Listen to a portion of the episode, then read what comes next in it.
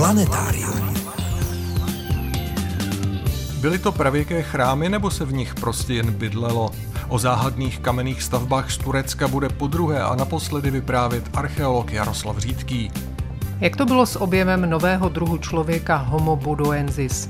Do které linie našeho vývojového stromu patří? Připomeneme si rozhovor s antropologem Viktorem Černým. Chybět nebude úvodní přehled zajímavostí. Naposledy uslyšíte naši soutěžní otázku a čeká vás také nepravidelná rubrika Příběhy hvězd. Posloucháte Planetárium, týdeník ze světa vědy a fantazie. Od mikrofonu vás zdraví a hezký poslech přejí Veronika Kindlová a Frederik Velinský.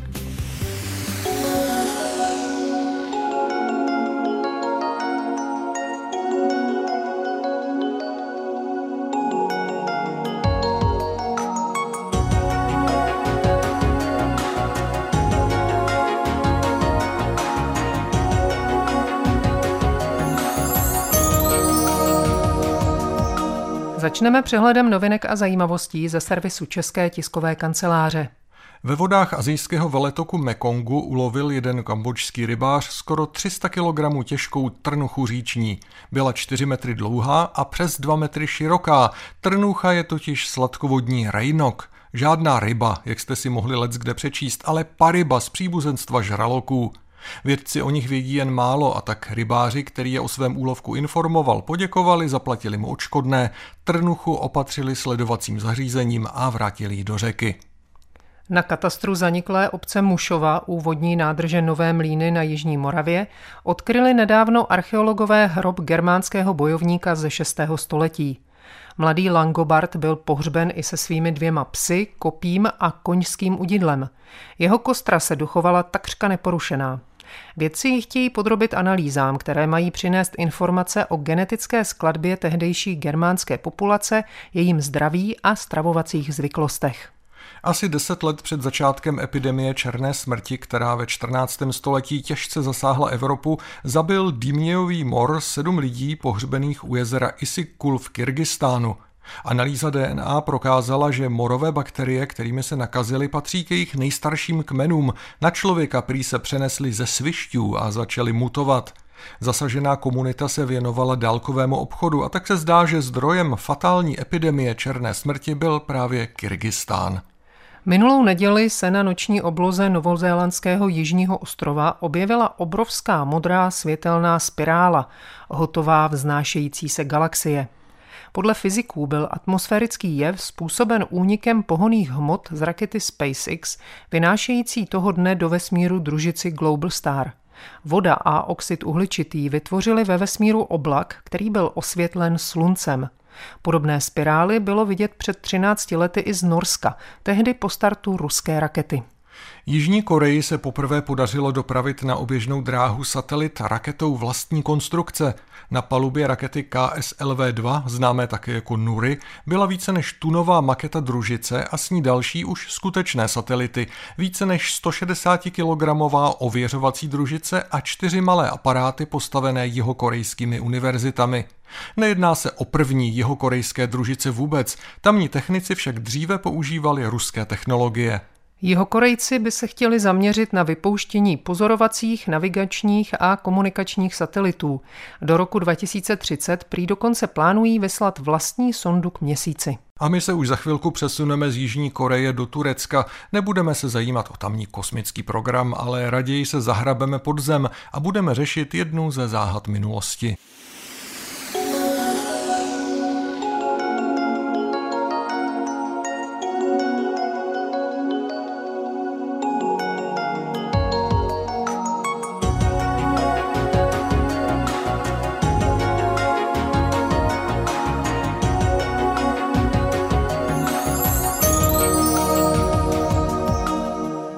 Na kamenné monumenty tureckého Göbekli Tepe, staré 12 000 let, narazili archeologové poprvé v roce 1963.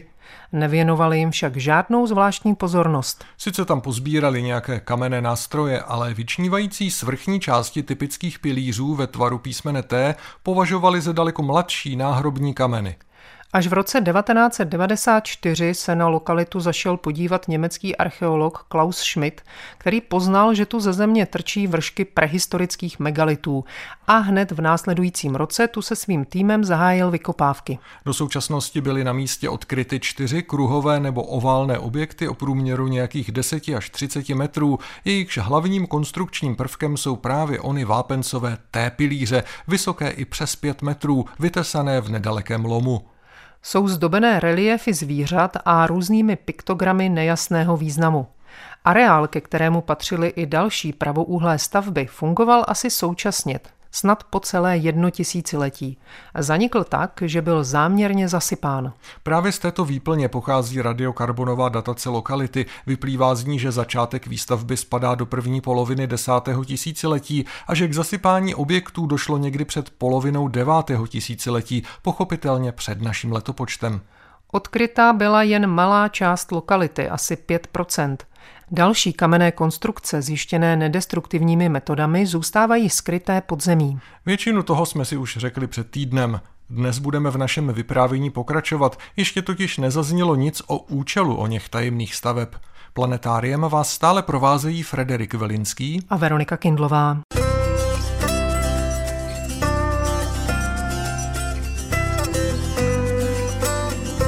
Uprostřed ruin Göbekli Tepe se ocitáme na samém počátku neolitu, v době, kdy se dokonce ještě nevyráběly keramické nádoby. Přesto byla tamní společnost natolik organizovaná, že dokázala spolupracovat na výstavbě monumentálních struktur, ze kterých se nám i dnes tají dech. Kdo byli stavitelé těchto objektů?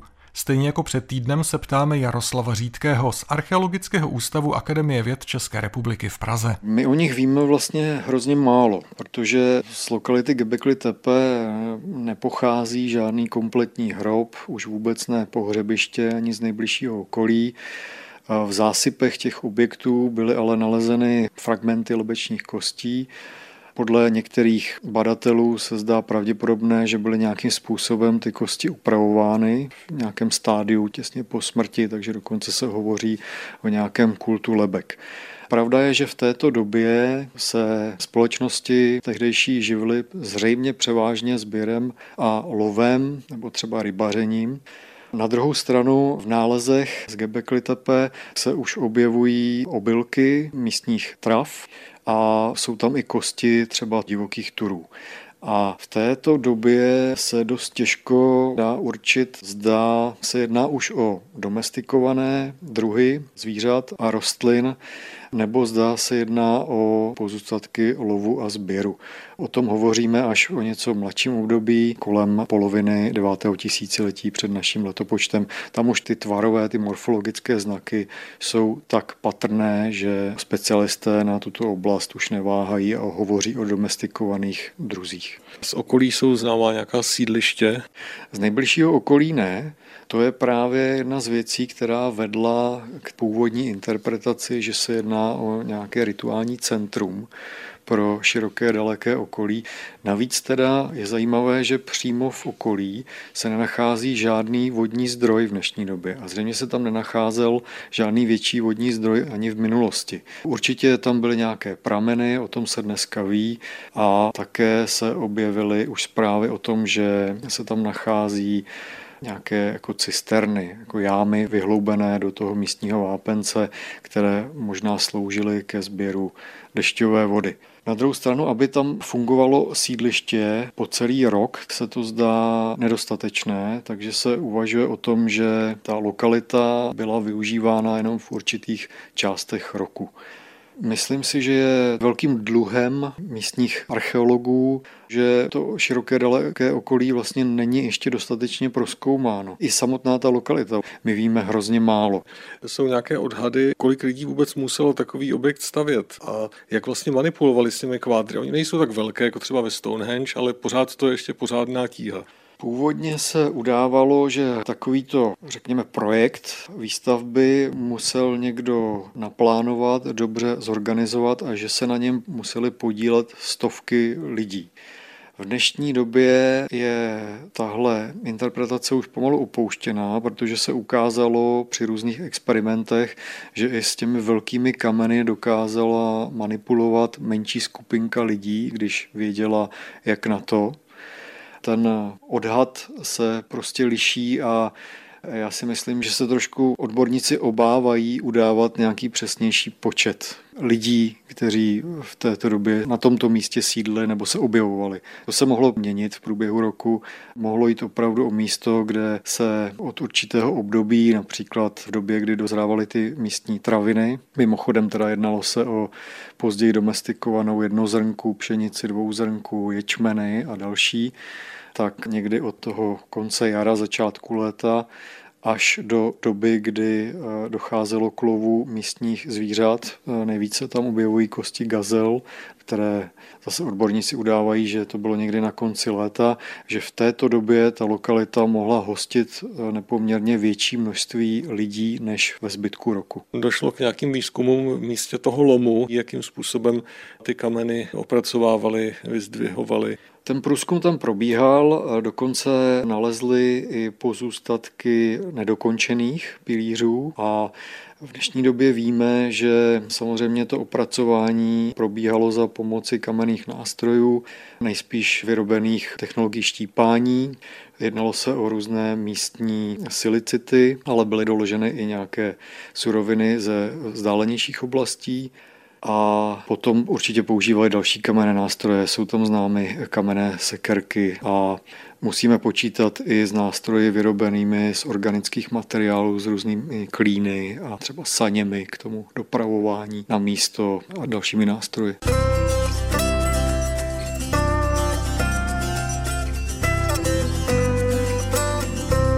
Stejně málo jako o stavitelích monumentálních objektů v Göbekli Tepe víme o účelu těchto tajemných staveb. Proč byly postaveny? Autoři prvních publikovaných studií předpokládali, že lokalita docela jistě nesloužila k sídlení. Dnes už ale víme, říká archeolog Jaroslav Řídký, že tenhle názor nemusí být konečný ani absolutní. Ukázalo se v průběhu času a hlavně po analýze tzv. Broušených nástrojů kamenných, že na té lokalitě se vyskytuje značné množství předmětů a nástrojů, které byly využívány pro zpracování jídla, zpracování hlavně rostlinné stravy. Jedná se o různé zrnotěrky, těrky, moždíře, tlouky, dokonce kamenné nádoby. Navíc jedná se o jeden z největších souborů na území Turecka. Uvádí se kolem až 10 000 artefaktů.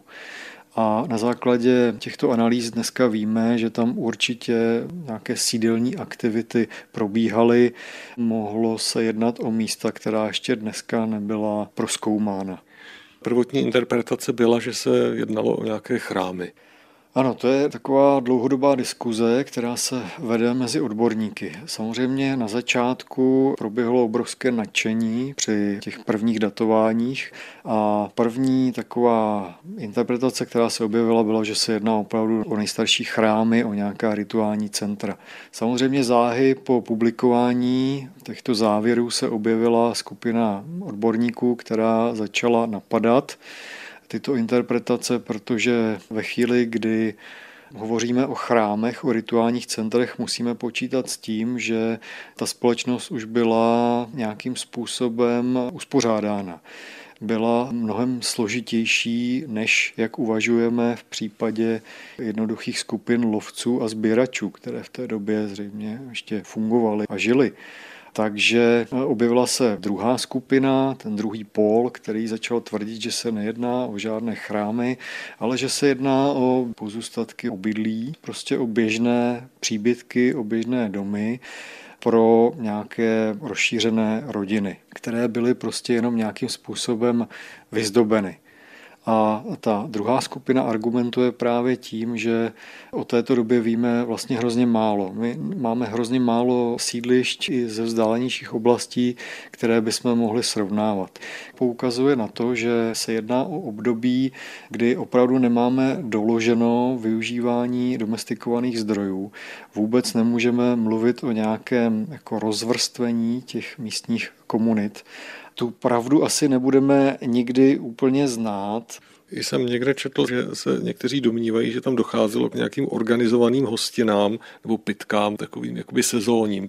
Ano, těch dokladů je tam spousta. Už jsem zmiňoval kamenné nástroje, kterých je tam až 10 000, mezi nimi se objevují kamenné nádoby a další kamenné vaničky a podle nálezů reziduí uvnitř tady těch vaníček a podle různých jako experimentálních pokusů se zdá pravděpodobné, že tam dokonce vařili nějaký druh alkoholu. A i podle množství kostí těch lovených zvířat se zdá pravděpodobné, že tam opravdu probíhaly nějaké hostiny. Proto používáme nejčastěji ten anglický výraz feast. Problém je, že těch typů hostin je celá řada. Můžou to být hostiny, které pořádají rodiny, mohou to být hostiny při různých příležitostech, včetně nějakých třeba rituálů a mohou to být opravdu jako vzácné hostiny, které se pořádají jednou za dlouhý čas při příležitostech různých jako náboženských třeba obřadů. A velmi těžko se rozhoduje, o který ten typ hostin se jedná v těchto případech.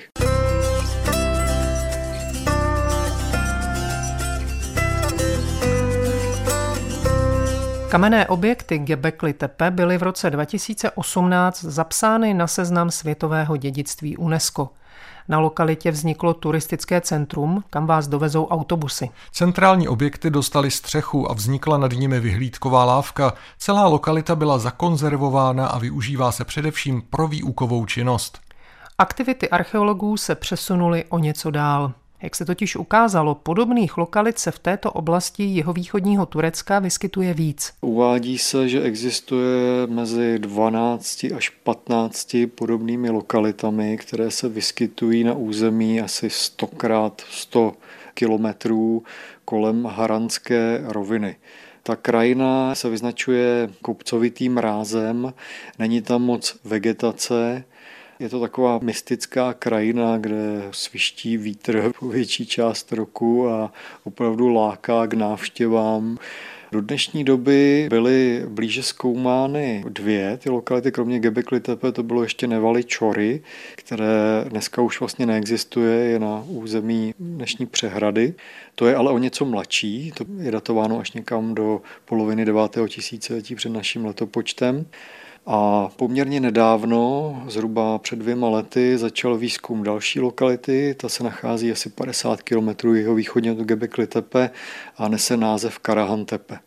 Ten výzkum tam probíhá pod vedením Istanbulské univerzity, vede ho profesor Nejmi Karul a zase jedná se o mezinárodní tým, ale musíme si ještě trochu počkat na výsledky. A je tam něco podobného jako v Göbekli Tepe a stejně starého? Ano, mimochodem ta lokalita byla taky známá. Už někdy od těch 60. let vědělo se, že se tam ty kamenné pilíře, ty vršky vyskytují. A už po těch 2 letech výzkumu víme, že se tam nachází velmi podobné objekty jako v Göbekli Tepe. Jsou dokonce datovány do té první poloviny 10. tisíciletí před naším letopočtem. Jsou prozkoumány blíže 3 z nich. Jsou označeny AA, AB a AD. Ten největší z nich, ten je označen AD, ten dosahuje asi 20 metrů v průměru, je ale spíš obdélného půdorysu se zaoblenými rohy a opět tam byly nalezeny uvnitř 2 větší pilíře v centrální části a po obvodu dalších asi 10 pilířů a kamenné lavice, které je propojovaly. O kousek dál se našel objekt, který označují badatelé jako AC. Ten byl zahlouben do té mateční horniny. Opět se jedná o nějaký druh vápence. A přímo z té mateční horniny bylo vytesáno 11 nebo 12 těch kamenných pilířů a na kraji toho objektu byla přímo z té mateční horniny vytesána kamenná lidská hlava, která hledí vlastně do centra toho objektu. A zase o kus dál, ale vlastně v těsné blízkosti se nachází další objekt, zase zahloubený do té mateční horniny. který zřejmě nemusel být dokončen, ta jeho výstavba, ale opět zde bylo nalezeno velké množství artefaktů umělecké povahy.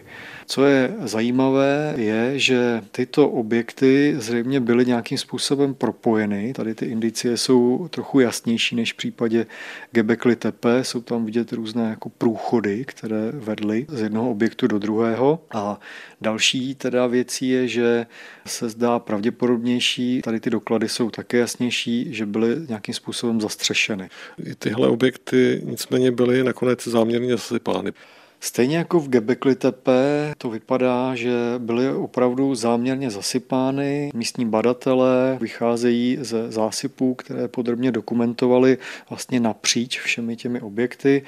Ukazuje se, že se tam střídají různé vrstvy kamenů a různobarevných zemin a některé části byly zakryty kameny a při okraji v těch vrchních částech se nacházely také kameny, takže to vypadá, jako kdyby byly nějakým způsobem zakonzervovány. Kromě tedy jednoho objektu, to je ten největší objekt AD, tam to vypadá, že celý ten vnitřní prostor byl záměrně zničen. Ty pilíře jsou záměrně rozbity, dokonce i předměty, které se tam nacházejí, byly z nějakého důvodu rozbity. Samozřejmě ty důvody mohou být různé, ať už rituální, nebo jednalo se o nějaké třeba ukončení funkce těchto staveb. Ale zase je zajímavé, že ta datace ukončení funkce, zasypání těchto objektů spadá do přibližně stejné doby jako v Göbekli Tepe, to znamená někam před polovinou 9. tisíciletí před naším letopočtem. Tajemné prehistorické stavby jihovýchodního Turecka na lokalitách Göbekli Tepe a Karahan Tepe jsme si prohlíželi s Jaroslavem Řídkým z Pražského archeologického ústavu Akademie věd. Zatímco první z těchto lokalit je už turistickou atrakcí nejvyššího řádu, ta druhá se teprve zkoumá. Třeba se tam najde něco, co vědcům pomůže lépe objasnit účel kamenných objektů a pohnutky jejich stavitelů. Je to těžké, snad i nemožné. Museli bychom se doslova vmyslet do světa našich předků, přitom si už dnes jen stěží dokážeme představit i to, jak vlastně žili.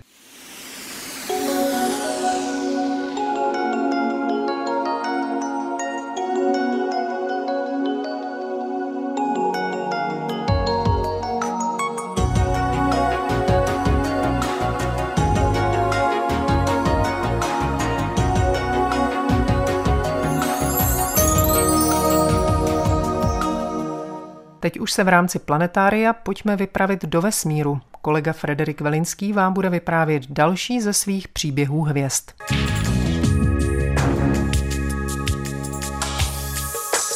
Během jediné zvláštní noci koncem léta se na mostě přes Mléčnou dráhu setkávají dva odloučení milenci, Njou Lang, kterému v Evropě říkáme Altair, a Čunny, zvaná také Vega.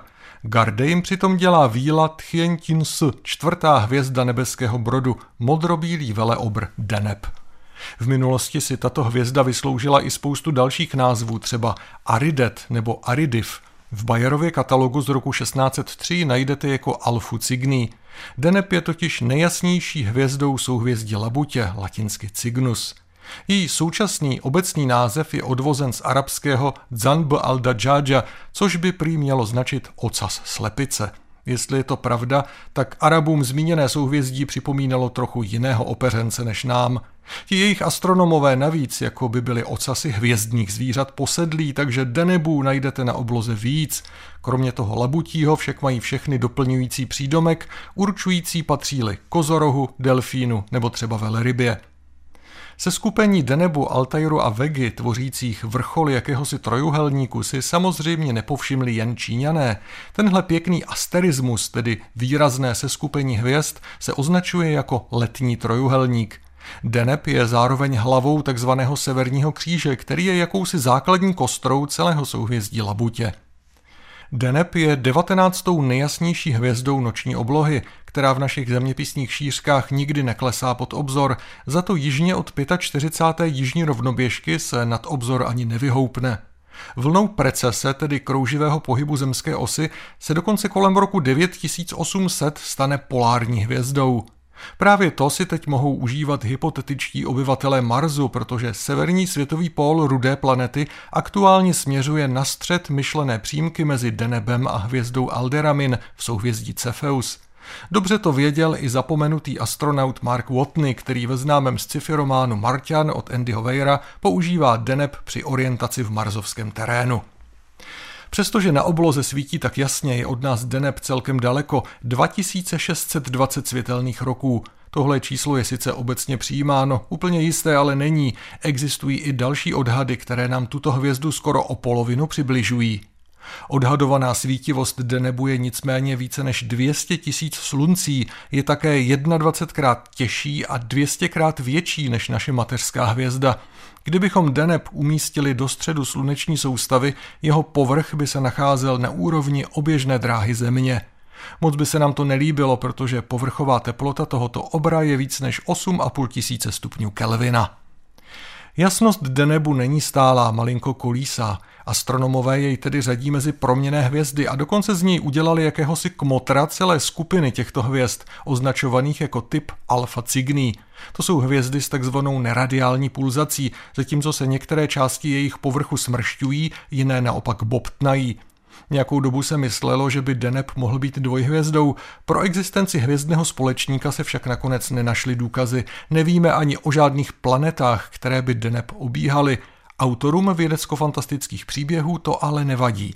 Isaac Asimov ve 2 povídkách popisuje konflikt mezi civilizací z planetárního systému Denebu a solární federací.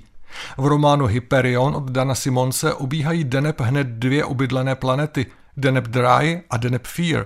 K Denebu se vztahuje několik epizod televizního seriálu Star Trek. Hvězda i její hypotetické planety se vyskytují ve filmech nebo počítačových hrách. Zkrátka pro nás pozemšťany Deneb docela jistě není na ocase zájmu. Zkuste si ho i vy někdy najít na obloze.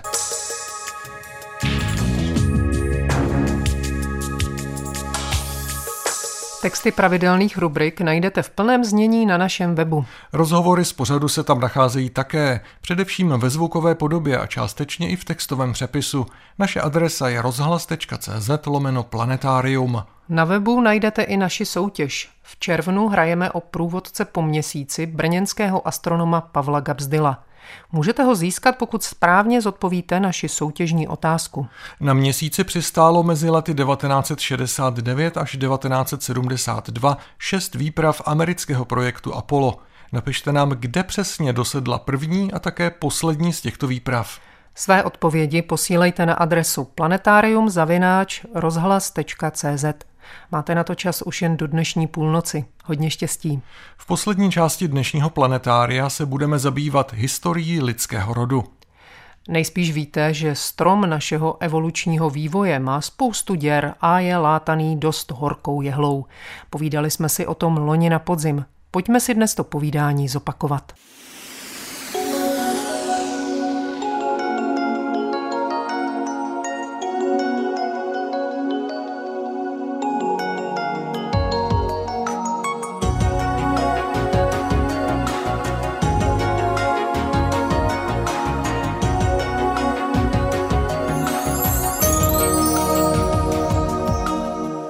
Ta informace nedávno prolétla médii jako lavina. Byl objeven nový druh člověka, Homo bodoensis, náš nový předek z černého kontinentu. Ve skutečnosti to bylo trochu jinak. Čtveřice badatelů z Kanady, Srbska, Číny a Spojených států ve svém článku publikovaném v odborném časopise Evolutionary Anthropology navrhla doslova revoluční změnu v taxonomii, tedy klasifikaci homininů. Jde o to, že by se zcela zrušily 2 druhy, Homo rhodesiensis a zejména dobře známý Homo heidelbergensis. Část jeho fosílí by se přeřadila k raným neandertálcům a pro ty, které nevykazují žádné neandertálské znaky, by se vytvořil nový druh, který také promptně navrhli a popsali. Je to právě onen zmíněný Homo bodoensis. Takže nebyl objeven, byl nově definován na základě dávno existujících nálezů. Teď jde o to, jak se k tomu postaví kolegové o něch 4 vědců, paleoantropologická komunita.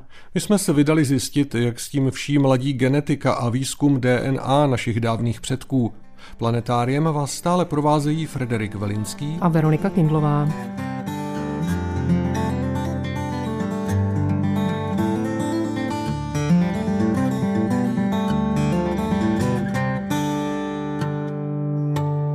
týká návrhu mezinárodní čtveřice vědců antropolog Viktor Černý z Archeologického ústavu Akademie věd České republiky v Praze. Čas od času je třeba v paleoantropologii udělat pár změn, pár zásahů, takový update, aktualizaci těch různých názorů, pohledů na naší evoluci. Tento nový pohled vytváří novou skupinu Homo bodoensis, definuje nový druh na základě především nálezů z Afriky. Je to především nález z Etiopie, starý asi 600 tisíc let, což je lebka, která byla objevena už v 70. letech minulého století a následně tedy zařazena mezi Homo heidelbergensis, který byl popsán už na začátku minulého století 1908 a byl ten nález datován do podobného stáří, to znamená zhruba plus minus nějakých 600 tisíc let. Vzhledem k tomu, že ten nález z Heidelbergu, nebo respektive ta spodní čelist Maueru, je sice poměrně dobře zachovalá, ale je to pořád jen spodní čelist, mandibula, která není pro to určení druhu tak vhodná jako především ten neurokraniální a faciální skelet, jak jednou někdo řekl, lebku stvořil Bůh, ale mandibulu ďábel, tak ta mandibula vlastně je poměrně dost plastická a nedá se podle těch mandibul přesně popsat ten druh. On taky popis závisel také nejen na té mandibule, ale na lebce z Petralony a lebce z Francie, z Totavelu a dalších nálezů.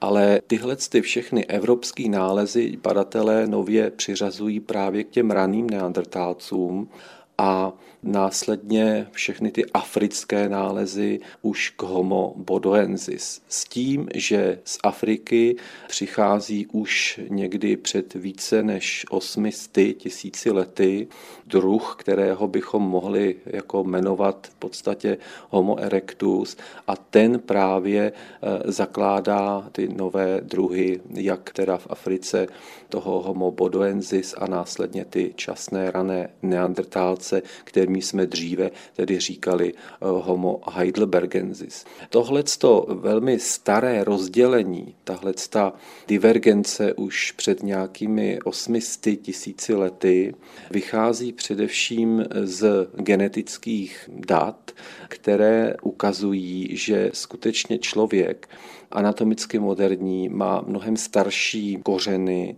než se dříve myslelo. Jednak jsou dneska nálezy více než 300 000 let už anatomicky moderních lidí z Afriky a jednak ty nálezy, nebo řekněme spíše analýzy genetické nebo archeogenetické, ukazují, že ten vznik člověka je mnohem starší a v Africe takzvaný panafrický, to znamená v Africe existovala velká skupina lidí, ještě ne tehdy anatomicky moderních, ale byla rozšířena od severu až k jihu, od západu k východu, z níž potom postupně vznikají jednotlivé skupiny hominínů, ať už předkové těch neandertálců a denisovců, jakožto klasických těch eurazijských homininů, anebo dalších homininů, které vznikaly na území té Afriky a které se oddělovaly od té hlavní linie ještě dříve, než se oddělili právě předkové neandertálců, to znamená těch dřívěji nazvaných lidí Homo heidelbergensis.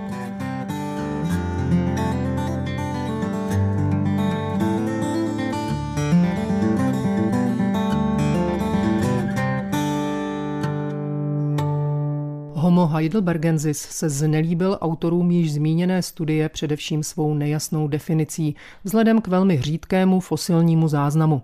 Sami jste slyšeli, že byl de facto popsán na základě jedné spodní čelisti. Období, kdy podle dosavadních vědeckých názorů heidelberský člověk žil, se o něm 4 badatelům jeví jako zahalené do jakési evoluční mlhy. Jak uvádějí, dosud popsané druhy neodrážejí škálu variability tehdejších homininů. I s přihlédnutím ke skutečnosti, že se jednotlivé linie našich předků mezi sebou tu a tam bezostyšně křížily, jako by to dnešním vědcům dělali naschvál. Genetika má však schopnost tyto dávné hříchy odhalit, říká antropolog Viktor Černý. Genetika dneska ukazuje, že v podstatě definovat druh jenom na základě nemožnosti vzplodit plodného potomka je velmi složité. Ono na geografických hranicích těch druhů vždycky dochází k nějakým překryvům a nějaké hybridizaci. O té hybridizaci už se mluví od roku 2010, kdy byl publikován genom neandertálců a zjistilo se, že některé odvozené, specificky neandertálské alely jsou zhruba ve 2-4% u eurazijských populací, nikoli však u populací afrických. Je to z toho důvodu, že anatomicky moderní lidé, když opouštěli Afriku, tak se setkali s tou neandertálskou populací. Už ti první lidé, naši dávní předkové před nějakými 50 nebo 60 tisíci lety a smísili se s tou neandertálskou populací a od té doby si všichni my, co tady dnes žijeme po Eurázii, ať už jsou to Číňané, Tibeťané nebo Portugalci, nesou toto dědictví neandertálské sebou. Stejně tak na území Afriky se ukazuje, že anatomicky moderní člověk zhruba někdy před nějakými 30 až 40 tisíci lety přišel do kontaktu s jiným dosud neznámým homininem, od něhož vlastně převzal právě tím křížením některé geny, některé alely, určité mutace, které dnes jsou patrné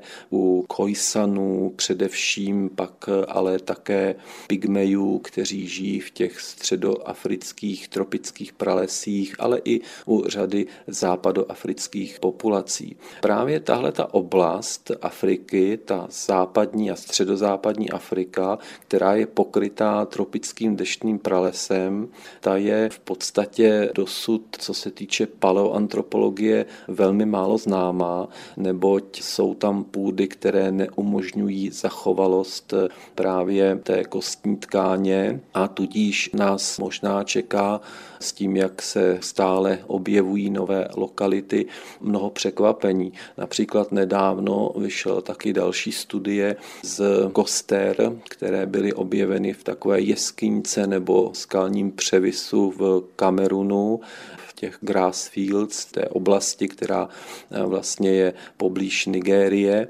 kde byly nalezeny kostry staré 3000 let a potom 8000 let a badatelé se domnívali, že se jedná o kostry předků té známé bantuské expanze, kdy ti lidé Bantu migrovali skrze ty pralesy a potom dále ještě také na východ a z východní Afriky dále do jižní Afriky před nějakými 3, maximálně 5 tisíci lety. Vůbec to nebyla pravda.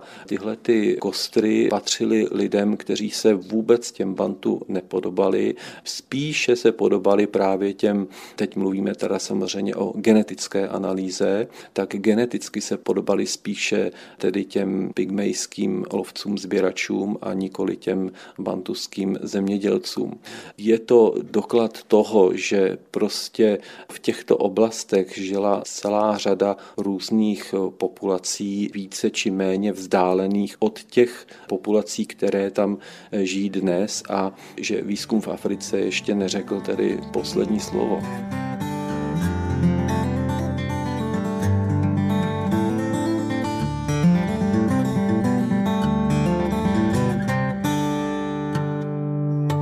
Vraťme se ale na začátek k nově popsanému druhu Homo bodoensis. Tento popis vznikl na základě lebky nalezené na lokalitě Bododar v Etiopii v roce 1976. Homo bodoensis měl žít před nějakými 770 až 130 tisíci lety v celé Africe, jihovýchodní Evropě a také v Levantě. Etiopie je z pohledu vývoje lidského rodu velmi důležitým místem. Podle antropologa Viktora Černého můžeme dokonce říci, že je jakýmsi kontinentem sama pro sebe. Žijí tam lidé, kteří jednak jsou potomky těch dávných populací archaických homo sapiens, ale zároveň se přes Etiopii dostaly nejrůznější migrace, především z Jemenu, z Předního východu, a to byly vlastně pak dále skupiny, které tam přicházely před nějakými, řekněme, 3 až 5 tisíci lety, a tyto migrace způsobily mnoho změn v té genové diverzitě současných etiopských populací. A nejen etiopských, ale samozřejmě i v genové diverzitě ve všech populací toho afrického rohu, to znamená Somálska, Etiopie, ale i Tanzánie, Džibuti, Eritreje a tak dále.